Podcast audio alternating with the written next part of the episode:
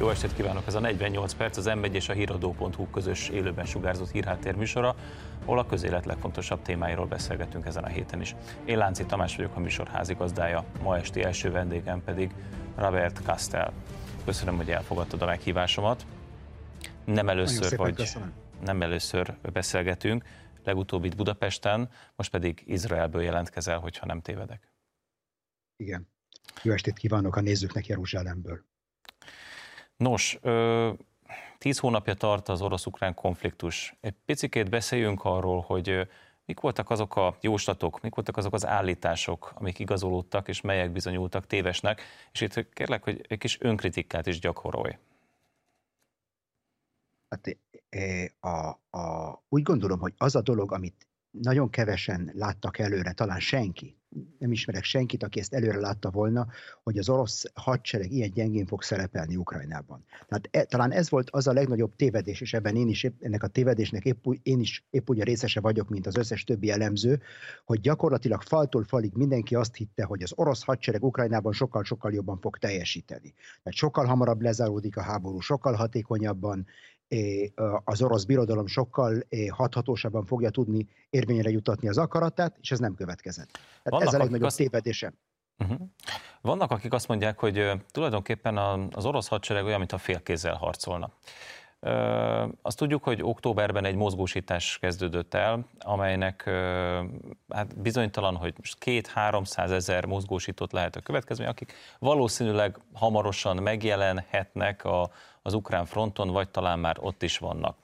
Ez szerinted megfordíthatja a háború menetét? Azért is kérdezem, mert az ukrán vezérkari főnök kongatta a vészharangokat minap, hogy 200 ezer frissen kiképzett, illetve most a háborúba bekapcsolódó orosz katona jelenhet meg a fronton, ami azért nagy nyomást jelenthet Ukrajnára. Mindenképpen. Én úgy gondolom, hogy Oroszország nem erre a háborúra készült. Nem ez az a háború, amire képítette a haderejét, se az emberanyagot, se a haditechnikát, és ez a háború meglepte Oroszországot, az átállás a tömegháborúra meglepte Oroszországot, és én úgy gondolom, hogy mi se vagyunk sokkal jobb helyzetben, mint Oroszország. Tehát, hogyha holnap rá lenne kényszerítve a Nyugat, Izrael, az Egyesült Államok, az Európai Unió egy tömegháborúra, én azt hiszem, nagyon hasonló képeket látnánk, mint Ukrajnában. De kérlek arra is válaszolj, hogy hogyan tudott Oroszország adaptálódni ehhez a helyzethez. Sokan úgy vélekednek, azt hiszem te is erre utaltál az előbb, hogy voltak éppen Oroszország egy másik háborúra készült. Látható, hogy Oroszország megértette, hogy itt egy sokkal komolyabb ellenféllel van dolga? És hogyha igen, akkor hogyan tudott ehhez adaptálódni, ha tudott? Szerintem egyértelműen tudott adaptálódni Oroszország. Látjuk azt, hogy egy ilyen hatalmas államban rengeteg szabad kapacitás van, viszont elég sok időbe telik, ameddig ezt a szabad kapacitást érvényre juttatják, és sikerül bekapcsolni ezt a szabad kapacitást a háborúban. És ezt látjuk ebben a sorozással, ezt látjuk az iráni drónok beszerzésével, ezt látjuk az állandó adaptációval. Tehát Oroszország 3-szor vagy 4-szer váltott fázist ebben a háborúban, és látjuk, hogy ezt az állandó útkeresést, és látjuk azt, hogy mikor egy ilyen hatalmas állam az erőforrásait egyre inkább egy katonai cél elérése érdekében bekapcsolja, akkor ott komoly eredményeket tudnak elérni. Ugyanakkor Amerika is sokkal támogatóbb, mint a háború elején, tehát sokkal komolyabb fegyvereket bocsát az ukránok rendelkezésére. Legutóbb a héten arról olvashattunk, hogy Patriot rakétákat biztosít Ukrajna számára, ami az egyik legkomolyabb légvédelmi fegyvere az Egyesült Államoknak. Hogy látod, az eszkaláció vagy a béke felé tart ez az egész konfliktus? És szerintem egyértelműen az eszkaláció felé. Van egy ilyen ökölszabálya a háborúnak, hogy minél jobban elhúzódik egy konfliktus, annál inkább hajlamos az eszkalációra, úgy széltében, mint mélységében. És látjuk mind a két dimenzióban ezt az eszkalációt. Láttuk ezeket a rakétacsapásokat Lengyelországban, láttuk a balesetet a Moldvában, láttuk a minőségi eszkalációt is. Tehát egyre potensebb fegyverrendszereket vetnek be, ez a háború eszkalálódik. Ha már a potens fegyverekről beszélünk, és itt az előbb megemlítettem a Patriot rakétákat, ez minőségi változást fog okozni a fronton? Én nem hiszem. Én azt hiszem, hogy a legpotensebb fegyver ebben a háborúban az a repülő iráni moped. Ez a legpotensebb fegyver ebben a háborúban, a $20 000-os szemétláda, amelyikkel gyakorlatilag tönkretették Ukrajnának az energiainfrastruktúráját, és egy $3 millió Patriot rakéta nem jelent egy hatékony és egy észszerű választ egy $20,000 repülő mopedre. Uh-huh. Hogy állnak most a frontvonalak? Mit lehet mondani? Én azt hiszem, hogy ebben a háborúban vannak kevésbé fontos dolgok, amik látszanak, és vannak fontos dolgok, amik nem látszanak. Hát látjuk azt, hogy mi történik a frontvonalakon. Látjuk azt, hogy a front hullámzott pár tucat kilométert keletre vagy nyugatra. Ez az, ami történt nagyjából az utóbbi hónapokban. Ez a kevésbé fontos dolog. A valóban fontos dolog, ami a hátországban történik. Látjuk, hogy az oroszok módszeresen elpusztítják Ukrajnának az energiainfrastruktúráját, lélektani nyomást gyakorolnak a hátországra, fizikai nyomást. Hadd szóljak közben, ne haragudj, csak mert itt is eltérőek a vélemények. Vannak, akik úgy gondolják, hogy tulajdonképpen Oroszország megsemmisítő csapást mért Ukrajnának az energiahálózatára, és vannak olyanok is, akik azt állítják, hogy ezért ez közel sem olyan végzetes. Ezek a csapások ugyanis olyan elosztó hálózatokat, illetve olyan elosztó rendszereket érintenek, amelyeket néhány nap alatt igazából ki lehet javítani. Hiszen ugye ezek az általad is megemlített iráni drónok, ezek eléggé kicsi pusztítást, tehát nem tudnak jelentős pusztítást véghez vinni ezekben a rendszerekben. Mi itt az igazság? Én azt hiszem, hogy az igazság, mint általában a legtöbb hasonló helyzetben a kettő között van. Én azt hiszem, hogy a kár az elsősorban egy pszichológiai kár. A nyomás, amit kifejtenek, elsősorban egy pszichológiai nyomás. Egy háborúban a percepció, az érzékelés mindig sokkal-sokkal fontosabb, mint a valóság. És hogyha az ukrán lakosság azt látja, hogy egyre húzamosabb időszakokra kapcsolódik ki az áram, az elektromos áramellátás, a vízellátás egy bizonyos helyen, akkor előbb-utóbb arra következtetésre jutnak, hogy még télvíz idején is sokkal biztonságosabb, hogyha beülnek az autóba, és elindulnak nyugat felé. És én azt hiszem, hogy itt keletkezik egy ilyen kumulatív kár, amivel szépen lassan felörlik nem csak az ukrán gazdaságot, hanem az ukrán társadalomnak az állóképességét. Hát én nem hiszem, hogy itt egy ilyen knockout ütés lesz ebben a háborúban, hanem inkább egy felörlés. Szóval látjuk, hogy nagyon sokan elmenekültek már Ukrajnából, milliók. Itt ugye különféle adatok láttak napvilágot. Az ukrán menekültek számára vonatkozóan én már olvastam 5 milliós adatot is, de 15 milliósat is. Nem tudjuk, hogy pontosan mekkora a számuk, hiszen sokan átjönnek a határon, aztán visszamennek. De azért az valószínűsíthető, hogy a legmobilabb réteg jön el, és tulajdonképpen az idősek maradnak ott. Mert ugye nekik nehezebb mozdulni. Zömmel az idősek, vagy a nagyon szegények. Ők tudnak olyan társadalmi nyomást kifejteni az ukrán kormányra, ami megváltoztathatja ennek a háborúnak a menetét? Azt hiszem, hogy végső soron minden hadsereg tulajdonképpen csak annyira erős, amennyire az őt támogató hátország, a társadalom erős. Ha a társadalom megroppan, akkor maga a hadsereg is megroppan. Tehát az amerikaiak se azért vonultak ki Afganisztánból, mert a talibok elpusztították az utolsó Hammer terepjárójukat, vagy az utolsó Abrams tankjukat. Izrael azért vonult vissza Libanonból, mert a Hizbal elpusztította az utolsó Merkava tankot. Nem, itt a társadalmak általában megroppannak, és a pszichológiai nyomás miatt történik egy változás a katonai frontokon, nem a fizikai nyomás miatt. Kiszivárgott nem olyan régen, talán egy 1,5-2 héttel ezelőtt egy adat az ukrán veszteségekkel kapcsolatban. Ursula von der Leyen kitett egy kis videót a Twitter oldalára, amiben azt mondta, hogy 100,000 katonát veszített, tehát 100,000 halottat veszített Ukrajna ebben a háborúban, és 20,000-re tehető a polgári áldozatoknak a száma. Ez egy nagyon-nagyon nagy szám. Aztán néhány percen belül ezt a videót törölték, és egy újat tettek ki. Szerinted ez az adat, az első kérdésem, hogy mennyire hiteles ez az adat, illetve hogy történhetett egy ilyen kiszivárgás, egyáltalán kiszivárgás volt ez valójában? Erre mindig azt szoktam mondani, hogy amikor vizsgálunk egy fehéregeret, és azt beletesszük egy labirintusba, soha nem mondjuk rá, hogy a fehéregér tévedett. Hát bármi történik, akkor annak van egy oka. És itt is van két magyarázat. Az egyik az, hogy egy inkompetenciája annak a stábnak, amelyik a von der Leyen asszonynak az ügyeit intézi, és a másik pedig az, hogy itt egy szándékos politikai hadviselési húzás volt von der Leyen részéről Ukrajnára. Nem tudom megítélni. Azért csak bennem él azért a gyanú, hogy nem lehetett ez teljesen véletlen. Elmondom, hogy miért. Tehát miután kikerült a videó, utána néhány perccel később megjelent ennek a videónak egy újravágott változata. Hát biztos, hogy gyorskezű vágók dolgoznak Brüsszelben, de azért ilyen gyorsan talán nem képesek egy videót átalakítani. Nem lehet, hogy eleve kettő készült ebből, és ez valakinek egy jelzés volt? teljesen lehetséges, és ez teljesen egybevág avval, amit Mark Milley tábornoktól hallottunk, és amit nagyon igyekezett a magyar média nem közölni, pontosabban csak a felét annak, amit a tábornok mondott. A tábornok azt mondta, hogy Oroszország nem fogja megnyerni ezt a háborút, de Ukrajna se fogja belátható időn belül katonai eszközökkel megnyerni ezt a háborút, és itt lenne az ideje, hogy tárgyalóasztalhoz üljenek. Tehát láttunk egy sor ilyen jelzést, és van a nyugati világban két ilyen paradigma. Az egyik a béketábora, a másik pedig a háború tábora. Na, akkor beszéljünk arról, ki képviselek ma a béketábort, mert én őket nem igazából látom. Látom a magyar kormányzatot, ők nagyon harcosan békepártiak. Nyugat-Európában ezeket a hangokat nagyon-nagyon elvétve lehet látni, az Egyesült Államokban pedig szinte alig-alig.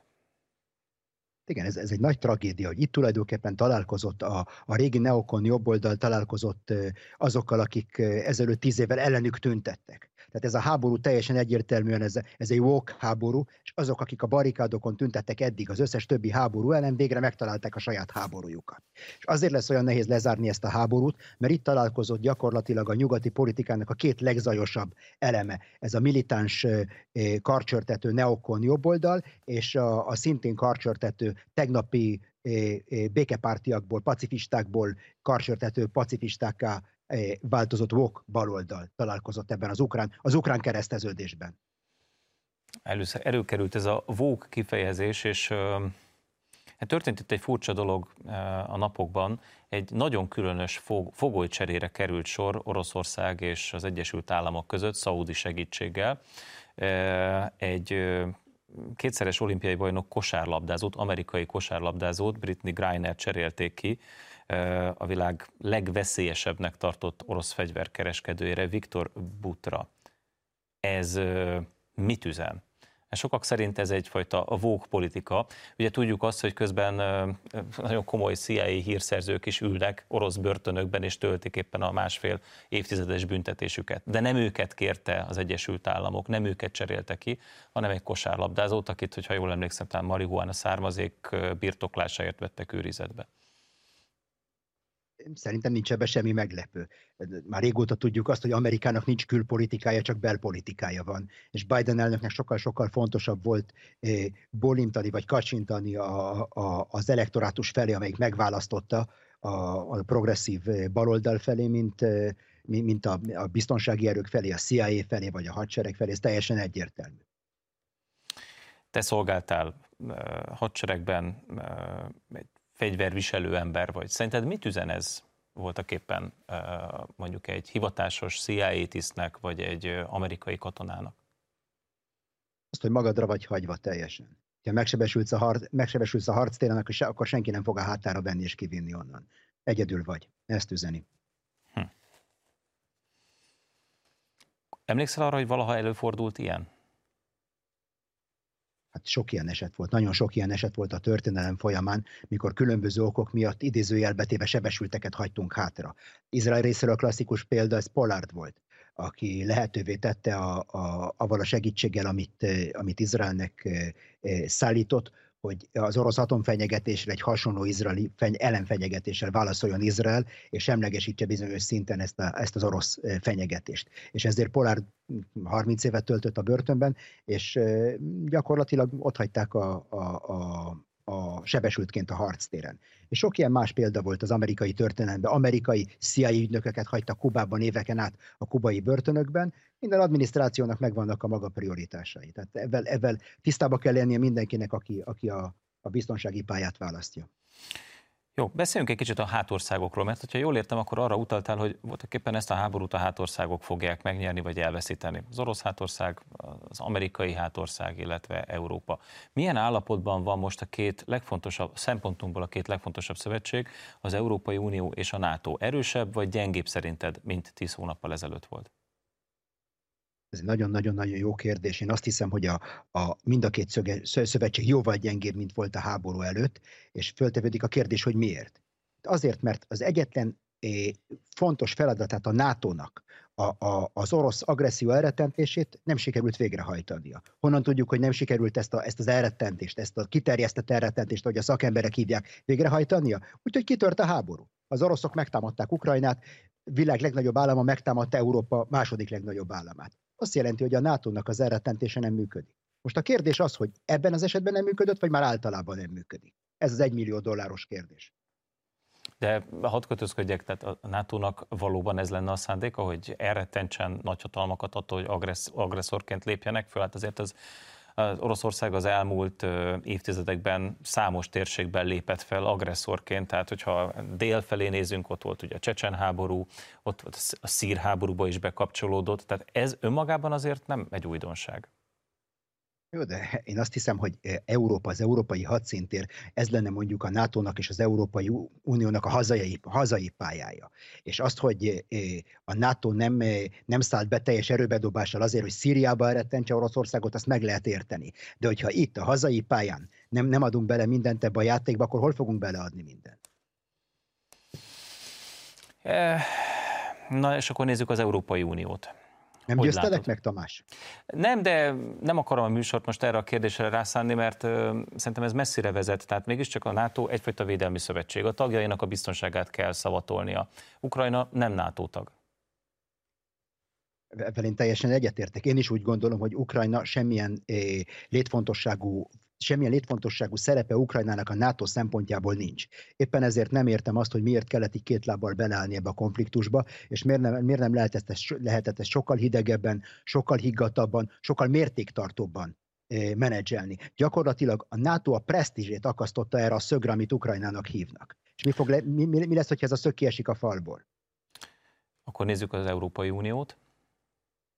Ami az Európai Uniót illeti, én azt hiszem, hogy az Európai Unió biztonságilag nem funkció. Tehát nem egy változó, amivel számolni kell biztonságilag az Európai Unió. És én azt hiszem, hogy ez a konfliktus kiélezte azokat a törésvonalakat, amik amúgy is léteztek az Európai Unióban, és föltevődik a kérdés, hogy miért pont ez a fajta szerveződés a természetes szerveződése az európai kontinens államainak. Tehát Franciaország, vagy Olaszország, vagy Spanyolország miért érdekelje jobban az, őket, ami az Alpokon meg a Kárpátokon túl történik, és nem az, ami mondjuk a földközi tengertől délre, ahonnan a migráció jön, ahonnan az energia jön ezekbe az országokba. Tehát miért legyen számukra relevánsabb Ukrajna, mint mondjuk Észak-Afrika? Jó, de az Európai Unió ezt a problémát magáévá tette. És tulajdonképpen félig-meddig hadviselőfélként beszállt ebbe a konfliktusba, igen, és nagyon komoly anyagi támogatást biztosít az ukrán kormánynak, illetve az ukrán népnek. Szerinted ez a támogatás meddig fog kitartani? Úgy is kérdezhetném, hogy ugye, hát voltak éppen a fakír addig fekszik a szöges ágyon, amíg nem fáj neki. Tehát mikor fog fájni? Láttunk már 3 kormányt megbukni, talán a megbukott a 4. Szlovákiában, ha jól tudom. És én azt hiszem, hogyha egy kritikus száma a kormányoknak megbukik Európában, akkor előbb-utóbb meg fogják érteni, hogy ez itt túlvállalta magát Európa, és szintén megint csak azt tudom mondani, mint a NATO-val kapcsolatban. Egy olyan jelképes konfliktusra akasztotta föl a presztízsét, ami, hogyha a szög kiesik a falból, akkor komoly problémája lesz az Európai Uniónak összeszedni magát ezután a háború után. Valóban meggyengültek európai kormányok, és meg is buktak. Ugyanakkor azok a kormányok, amelyek a helyükbe lépnek, ugyanúgy, vagy talán még vehemensebben támogatják a háborút. Tehát van ennek jelentősége, hogy megbuknak európai kormányok? Nem látok ugyanis alternatívát. Tehát nem az történik, hogy utána békekormány, tehát fehér zászlót lebegtető, vagy béke üzenettel jövő kormányok lépnek a háborús héják helyébe. Szerintem ez is egy nagyon fontos üzenet, mert akkor ebből azt értjük meg, hogy tulajdonképpen a demokráciának nincs semmi relevancia. Tulajdonképpen nem létezik demokrácia az európai kontinensen, és teljesen mellékes, hogy az elektorátus mit akar, a kormányok egy teljesen másfajta politikát folytatnak, és ez is egy nagyon fontos következtetés, egy fontos tanulsága ennek a háborúnak. Ezt jó fölírni magunknak, azt hiszem. Ez egy súlyos állítás, tehát úgy érzed, hogy Európában megszűnt a demokrácia? Vagy az európai államokban? Ja, ez nem egy európai probléma. Az egész nyugati világban, én úgy gondolom, hogy a demokrácia egy nagyon-nagyon súlyos válságban van. Én azt hiszem, hogy az összes politikai innováció a második világháború óta egyetlen egy célt szolgált. Azt, hogy hogyan lehet megkerülni a választónak az akaratát. Ez a célja minden politikai innovációnak. És ezt látjuk gyakorlatilag az Egyesült Államoktól egészen mondjuk Izraelig, mindenféle ilyen kreatív dolgokat találunk ki arra, hogy ne számítson a többségnek az akarata. Tehát gyakorlatilag a demokráciának a legalapvetőbb elvét megkerüljük, és előbb-utóbb ez válsághoz fog vezetni. És akkor láttuk Németországban ezt az operettpuccsot, amit ezek az illetők terveztek, és látunk még egy sor hasonló vészjelzést, mondjuk úgy sárga lapot, amit a választópolgárok fölemelnek és magasba tartanak. Most akkor a kérdés az, hogy a politikai vezetés érte ebből, vagy nem érte ebből? Térjünk még ki röviden az Egyesült Államok szerepére. Sokan úgy vélekednek, hogy tulajdonképpen az Egyesült Államok nyertes ennek a konfliktusnak. Magam is egy fél tucat cikket olvastam az elmúlt hetekben, ahol arról volt szó, és azt elemezték, hogy ez egy jó üzlet az Egyesült Államoknak, vagy legalábbis bizonyos vállalatainak, fegyvergyártó cégeknek, földgázforgalmazóknak és kitermelőknek. Erősödött ebben a konfliktusban az Egyesült Államok, akár... De nem is akarom konkretizálni a kérdést, kíváncsi vagyok, hogy te hogyan fogod megközelíteni. Tehát erősödött-e az Egyesült Államok? Hát én szeretnék először is a gazdasági kérdésre válaszolni, mert általában ilyen gazdasági képzésű emberektől hallom ezt az állítást, hogy ez a háború nagyon jó üzlet tulajdonképpen, mert minden dollár, amit az Egyesült Államok befektet, az egy 10 dolláros kárt okoz Oroszországnak. Most lebutítom a tézisüket. Én szerintem ez egy nagyon nevetséges kalkulus, mert nem ez a valódi mércéje a dolgoknak. A valódi mércéje a dolgoknak az, hogy biztonságilag hol állt az Egyesült Államok február 23-án és hol áll ma. Én úgy gondolom, hogy az átlag amerikai polgár sokkal közelebb áll egy atomháború, egy világháború veszélyéhez ma, mint február 23-án a háború kitörés előtt, és az Egyesült Államok még rengeteg pénzt fog arra költeni, hogy visszaállítsák azt a biztonsági szintet, ahol a háború előtt parkoltak, mondjuk úgy. Szerinted az a tény, hogy a kínai elnök a héten Szaúd-Arábiába látogatott, és tulajdonképpen a korábban az amerikai elnököknek kiáró tiszteletadással fogadták, stratégiai megállapodásokat kötöttek, és hogyha igaz, akkor tulajdonképpen a yuanra fognak, tehát a yuanra térnek át az olajkereskedelemben. Hasonló híreket lehet hallani Oroszország és Kína vonatkozásában. Ez a háborúnak a következménye, vagy egy sokkal mélyebb folyamatnak? A háború tulajdonképpen egy sokkal mélyebb folyamatnak a folytatása. Tehát ameddig ez a háború nem tört ki, addig a legtöbben nem vettek tudomást erről a folyamatról. És van itt még egy dolog, amivel számolni kell. Kína nem képes katonailag megvédeni Szaúd-Arábiát. Az Egyesült Államok képes katonailag megvédeni Szaúd-Arábiát. És mégis a szaudiak úgy gondoltak, hogy ezt a lépést megteszik. Tehát én azt hiszem, hogy a probléma sokkal mélyebb, mint ahogy azt első látásra látjuk. És ez nem jelenti azt, hogy a szaudiak kiigazoltak most az amerikai szövetségből. Egyszerűen nagyon élvezik azt, hogy lehetnek itt is, meg ott is. Nagyon rövid időnk maradt, gyakorlatilag fél perc.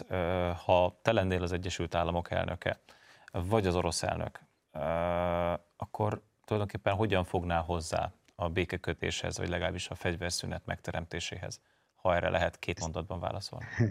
Ez két teljesen különböző válasz. Ha én lennék az Egyesült Államok elnöke, akkor minél hamarabb megpróbálnám megállítani ezt a háborút, mielőtt Oroszországnak egy 2 milliós hadserege lesz az Uraltól nyugatra. Ha az orosz elnök lennék, akkor mindent megtennék, hogy minél hamarabb egy 2 milliós hadseregem legyen az Uraltól nyugatra, és minél hamarabb megnyerném ezt a háborút, és a következő háborúkat is, amik következnek. Most a kérdés az, hogy ezt a lavinát meg tudjuk-e állítani, vagy nem. Hát ezt a beszélgetést még szívesen folytatnám, de sajnos lejárt az időnk. Egy rövid szünetet tartunk, a beszélgetést a hírek után folytatjuk Boros Imrével. Tartsanak velünk a második részben is. Neked pedig köszönöm szépen a részvételt. Köszönöm szépen.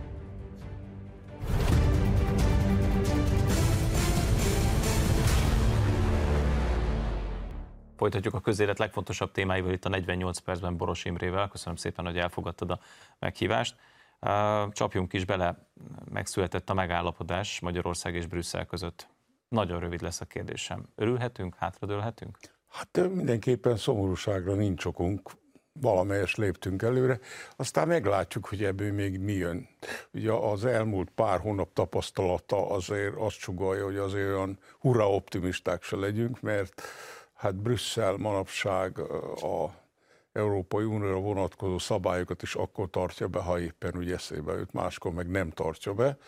Tehát ebből még pénz is lehet akár, én úgy mondom, helyreállítási pénz, meg esetleg megnyúlnak a következő periódusnak, a 27-ig tartó periódusnak a csatornája is, de azt sem tartom kizártnak, hogy mit tudom én, ide küldenek Pestre egy csapatot, elmegy a nem létező SEU-ba, ott ugye bizonyos magyarországi civil szervezetek tolba mondják, hogy itt mekkora a diktatúra, meg ez baj, meg az baj, és akkor bár erre most kevesebb az esély a parlamentben.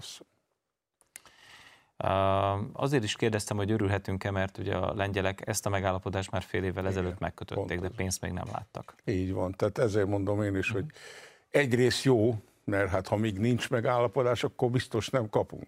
Ha van megállapodás, akkor még akkor sem biztos, hogy kapunk, de egyáltalán közelebb vagyunk ehhez a lépéshez.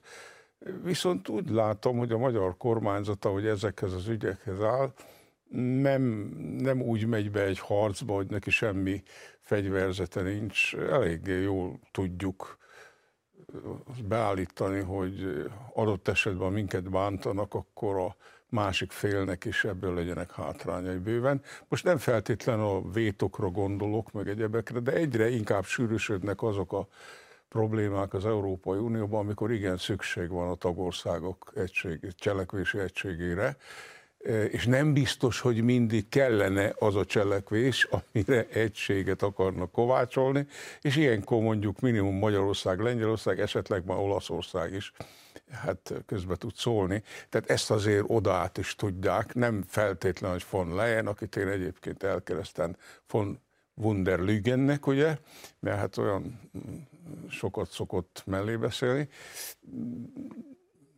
Haladgatunk. Na nézzük meg egy picit a megállapodásnak a részleteit. Ugye a magyar kormány belement abba, hogy elfogadja a globális minimumadót, azzal a feltétellel, hogy garanciát kaptunk, hogy ezt ebből az iparizési adót tulajdonképpen leírhatjuk, vagy beleszámolhatjuk. Ez mit jelent pontosan, ez az egész globális minimumadó? Mert erről nagyon sokat beszélünk, de szerintem senki se érti pontosan, hogy ennek mi is volt a tétje Magyarország szempontjából. Először a világ, tekintsünk ki a világba. Az Egyesült Államokban Trump a társasági adót lecsökkentette, ezt az adót fizetik általában az amerikai kis- és középvállalatok, és ebből az adóbevételből fedezik általában az egyébként ma már 31 000 milliárdra duzzott államadósság kamatait. De az összeg is nagyon nő, ugye, másrészt a kamatok is mászkálnak felfele, egyre kevesebb ez a pénz, nem is jöttek ki, ezért ugye a Biden kormányzat fölemelte. Igen ám, de hogyha fölemeli, akkor az amerikaiaknak a versenyképessége relatíve javul, hát akkor ráparancsol a világra, hogy ti is emeljetek be, mert esetleg egy csomó cég innét elmegy, és akkor nem kapunk annyit sem, amit reméltünk. Hát ugye ki az első áldozata? Az Európai Unió, mert hát jó részt oda mozdulhatnak először az amerikai cégek. Na most Magyarország még külön egyeset az unión belül is ezzel a 9%-kal, ami nagyon versenyképes, nem véletlen, hogy egymásnak adják a kilincset a Magyarországra a befektetők, nem csak ezért egyébként, de ezért is. És akkor most megy a jobbra, balra, ide-oda. Hát valójában végül is azt mondom, hogy pénz az ablakban megtaláltuk a megoldást, amivel ez alól ki lehet bújni, ugyanakkor el is tudják fogadni. Hát igen, hát a helyi adó, tehát a helyi iparűzési adó is egy adó, nem? Tehát azt mindenkinek fizetni kell, adott esetben a multinak is. Na most, hogyha az alól itt-ott vannak kivételek, az meg más országban is előfordul, valamint azt hiszem kínos lett volna az Európai Unió szintjén is ezt a dolgot is végig az élére állítani, így inkább elfogadták azt, és ha kettőt összeadjuk, ez már azért közelíti azt az adószintet, és ezzel az adóval mi korábban is éltünk, ezután is élünk, tehát azt lehet mondani, hogy hát nagy hűhó volt semmiért Magyarország viszonylatában, de tehát nem szálltak ránk, ennek nagyon örülök, mert ugyanakkor rá is szállhattak volna, hogy igen, közvetlen a társasági adót minimum benyomni 15-re, de hát akkor megint nem mentek volna ők se előre, és akkor az amerikai nyomás fokozódik a brüsszeli bizottságra. Mi a véleményed az Ukrajnának adandó támogatás ügyéről? Ugye itt is egyességre jutottak a felek, és egy furcsa megállapodás született az Ukrajnának nyújtott támogatások ügyében. Hát azért itt is azt lehet látni, hogy az átgondolt magyar stratégiának azért van foganatja. Ugye én mindig mondom, ma is elmondom akkor ismételten, hogy ez a közös adósságfelvétel, amit a kormányok már legutóbb a pandémiával kapcsolatban is rendkívül egyszer és megismételhetetlen esetként fogott fel, mondván, hogy nem akarjuk azt, hogy a déli államok, amelyeknek őrült szükségük van a helyreállítási pénzre, ne kapják ezt meg, de megmondtuk, hogy egyszer, ne tovább. Na most megint ezzel előállni, az hát nem sok jót ígért az Európai Unió, és látták, hogy a magyar álláspont ez ebben nagyon, nagyon feszes, mert hát miről van itt szó? Hát érdemes a történelemből tanulni. Annak idején az Egyesült Államok így jött létre, ugye 13, hogy mondjam, kis gyarmatocskának, egy Hamilton nevű, meglehetősen dörgött pénzügyér azt mondta, hogy gyerekek, hát nagyon egyszerű, együtt harcolunk, minden összedobjuk az adósságot, többé teszünk egy kis kócerájt, majd az elintézést, szövetségi kócerájt. Hát ebből nőtt ki a szövetségi állam. A szövetségi állam ma is Egyesült Államokban nem az adóbevételekből finanszírozza magát, hanem folyamatosan tolja az adósságleveleket ki a piacra, halmozódik az adóssága, az adóbevételek, nevezetesen a társasági adó, jó részt arra való, hogy a kamatokat állják, soha nem gondoltak arra, hogy visszafizetik, ugye? Hát ezt a történetet szeretnék megismételni egyes körök az Európai Unióba is. Addig, hát már volt egy 750 milliárdosról is szó, azt hiszem emlékszünk erre is, ami majd Ukrajnát nagy vonalra helyreállítjuk, mindenki belemegy az adósságcsapdába, meghirdetik a tendereket, azokat elviszik a multik, mi meg nézegetünk ki esetleg valami fajta peanut kis vállalkozás féléket. Mondjuk annak idején emlékszünk az iraki háborúba például egy magyar cég elnyerte a tábori vécék szállítását. Emlékszünk erre a menetre? Azért mondom, hogy azért vigyázzunk, jó, hogyha az ember ilyenkor gondolkodik meg a kormány. Hál' Isten, ez most működik. Az egyébként nem furcsa, hogy ukrán helyreállítási alapról, újjáépítési alapról beszélnek, miközben zajlik a háború. Tehát előbb azt meg kéne nyerni. Ez a 18, ez nem erre vonatkozott, ez arra vonatkozott. Nem, ez egy, ja, igen, ez igen, egy segély, persze, igen. Ez a 23-as éves ukrán költségvetésnek a kiegészítése. Ez a 18 milliárd dollárocska, ugye úgy lett megoldva, hogy mindenki beadja a saját költségvetésből a saját részét, és ezt betolják havi 1,5 milliárdos transzokba az ukrán költségvetésbe, ők meg ott szépen elköltögetik, hát majd valahogy elköltögetik. Jobb, mint a hitelfelvétel, ugyanerre a pénzre már mi keresztet vethetünk, mert ha bilaterálisan állapodtunk volna meg, akkor bizonyos ráhatásunk, ha így nincs, de ez a minimum, amiben bele kellett mennünk annak érdekében, hogy nehogy mindig ránk kenhető legyen az, hogy mi a nagy európai ügyeket nem előre mozdítjuk, hanem hátra. Igen, bár ugye Ausztria és Hollandia esetében ez nem probléma, amikor éppen Schengen ügyében vétóznak teljesen. Hát ugye itt is vannak egyenlők, meg egyenlőbbek. Tehát nyilvánvalóan nekünk azért érdekünk lett volna, hogy a bulgárok meg a románok is bekerüljenek ebbe a Schengen övezetbe, és úgy tudom, hogy percre, hangra mindent teljesítettek, amit kell. Tehát ezek ilyen politikai típusú vétók voltak. A jó ég tudja, hogy Romániából mennyi ember települt ide-oda, amoda, nem tudom, valószínűleg ez is belejátszik, meg még egy csomó más dolog, nem tudom, románokkal adott esetben ilyen problémájuk van. Nekünk jó lett volna, annak viszont örüljünk, hogy a horvátok bent vannak, mert ugye 100-as nagyságrendben állampolgáraink horvát tengerpartra, nem kell nekik ott a macerát végálni a határon. Hát igen, mondjuk nemzetstratégiai szempontból valószínűleg Románia az fontosabb lett volna. Fontosabb lett volna, de hát egyedül nem tudtuk megoldani. Ez így van. Na, ha már kettős mérce, amire itt utaltál, hogy vannak egyenlők és egyenlőbbek, hát az unió történetének után a legsúlyosabb korrupciós botránya tört ki. Most már 60 európai parlamenti képviselő tűnik érintettnek ebben a botrányban, egy vesztegetési botrányban. Voltak házkutatások, őrizetbevételek, az egyik szocialista európai parlamenti képviselőhölgynél találtak 160 ezer eurót, mert mondta, hogy ő ezt nem tudja, hogy ez honnan van. Hát ez teljesen életszerű helyzet, ugye? Hát nagyon, persze. Te is szoktál úgy hazamenni, hogy egyszer hát csak talál 160 ezer. Csak ott látok egy halom pénzt, azt, hogy se tudja, én se tudom. Nevetséges vicc. Szerinted mi áll ennek az ügynek a hátterében? Hogy most? Miért most? Hát ugye, hogy a miért most, az talán azért, mert bár úgy tűnik, hogy nyugat, mármint az európai nyugat, egy az egyben mondjuk a magyar ügyeket fúrná, de azért ez nem egészen így van. Azért a gazdasági fronton nekünk nagyon szép és gyümölcsöző együttműködéseink vannak, nem csak a németekkel, másokkal is, meg politikai vonalon is, meg igazándiból a néplélek, ezt onnél tudom, hogy olvasgatom a német sajtót, és minket mocskoló cikkek mögött a beírások, amit persze nem cenzúrálják, felét kicenzúrázzák, nem törlik, de azért Magyarországot támogató, elismerő nyilatkozatok vannak. Tehát ha ez így itt megjelenik, akkor gyakorlatilag nyilvánvaló ezek között is vannak nagyon intelligens és érdekkövető emberek, például a gazdaság területén. Azt mondták, hogy na akkor már ez talán sok. Megmozgatták a kapcsolataikat, voltak információik, és adott esetben volt egy bátor rendőrparancsnok, aki követte ezt a vonalat. Lehet, hogy hónap le lesz váltva, nem tudom. Már emlékszünk a kölni rendőrkapitányra, amikor ugye a kedves derék migránsok szeliden megerőszakoltak egy csomó nőt karácsonykor Kölnbe, és a rendőrkapitány ilyen jelent, és másnap ki van rúgva. Lehet, de bevállalta. Hála Isten, de most az egész az Európai Unió parlamentjére lehet visszavezetni. Ez egy tulajdonképp indulásként nyilván célzatosan adták ennek a parlament nevet, mert a parlamenttel az ember azt asszociálja, hogy valamiféle törvénykezés folyik. Hát ilyen jogosultságok nincs, most már valami pici-pici van, de igazándiból ez egy vitaklub lett volna.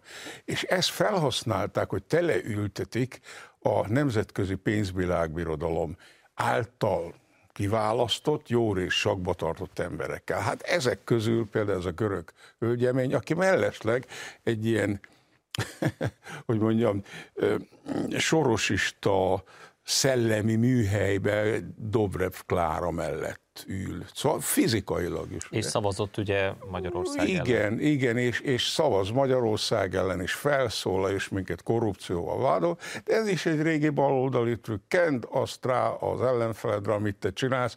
Addig is el van ő azzal foglalva, és téged nem tud elmarasztalni. Hát ez ennek a taktikának a része. Hála Isten, most bukta van. Én úgy vagyok ezzel, hogy ez, el is mondtam, hogy ez nekünk pillanatnyilag nagyon, hát mondjuk bizonyos értelemben egy reveláció, mert ezt a vádat annyira ránk nem lehet kenni, mert alapja nincs. Hát megnézzük, hogy a pénzeket ellenőrző európai hatóságok, amikor minket vizsgálnak, erősen csak a középmezőnyben vagyunk, annak is az alján. Minek alapján mondják ezt a korrupciót reggeltől estig, de Goebbelst idézve 7-szer kell egy polgárnak valamire azt mondani, hogy így van, komplett nagy hazugságot, a végén el is hiszi.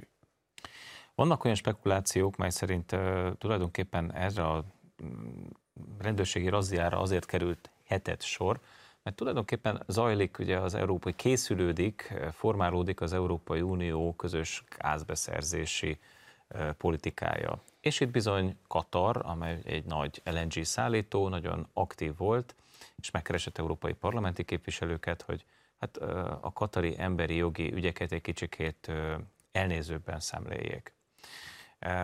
Nem lehet, hogy egész egyszerűen egy üzleti leszámolás zajlik itt? Határozottan. Tehát ehhez a dologhoz valakik nyilván hozzáfértek, és a katariak is a szoft megkezelítést alkalmazták. Rájöttek, hogy az Európai Parlamentnek hangja már van, ereje nincs. Értékei nincsek, ám de ára van a képviselőknek. Ezt azért az arab pályán eléggé tudják nagyon kifinomultan alkalmazni, ugye? Nem akarom őket különösebben negatív színbe beállítani, máshol is van ilyen, ugye? De ott meg különösen nagyon finoman megy ez, és akkor kinézték a megfelelő embereket, de hát közben más is figyelt, ugye? Más is figyelt, az érdekük összeütköztek, mert nem biztos, hogy ha már orosz gáz cserélgetünk erre arról, csak a katari jön számításban, máshol is vannak források, ahol ők is figyeltek, aztán végig ez jött ki a játékból. Ha már a közel-kelet, akkor a műsor első részében Robert Castellel érintettük a szaúdi-kínai viszonynak a látványos felmelegedését. Mégiscsak egy fontos megállapodásra került sor. Két nagyon jelentős, egy nagyon nagy olajkitermelő ország, és hát a világ második legnagyobb gazdaságát jelentő Kína között. De hogy értékeled ezt a nagyon baráti viszonyt? Hát Kína az afrikai kontinenst nagyon csak műveli, ami azt jelenti, hogy milliárdos nagyságrendekbe ruház be, infrastruktúrába ugye, vasutakat épít, autóutakat épít, konferenciaközpontokat, mit tudom én, mi egymás. Most a szaudi megállapodás is részben erről szól. Részben erről is szól, de arról is szól, hogy ugye ami az energiát illeti, két igazándiból nagyon nagy fajsúlyos játékos van, egyik a szaudiak, olajba főként, a másik Oroszország. A kettő összeteszi a tudományát. Nos, az oroszokkal viszonylag jóban vannak a kínaiak. Az sem mindig abszolút 100%-os jóban léte, mondjuk jóban vannak. Akkor gyakorlatilag ezt a kettő csapatot úgy fogja nagyjából érzelmileg, gazdaságilag a Kína, akkor ő nagyon rendben van, mert ő még negatív, tehát ott még mindenképpen kell az energia, és hát amúgy is a kínaiaknak újabban nagyon nagy kedve van, hogy az amerikaiaknak ilyen gazdasági értelemben és egy kis bosszú, egy kis, hogy mondjam, borsot törjenek az orruk alá, és azt törögetik más pályán is.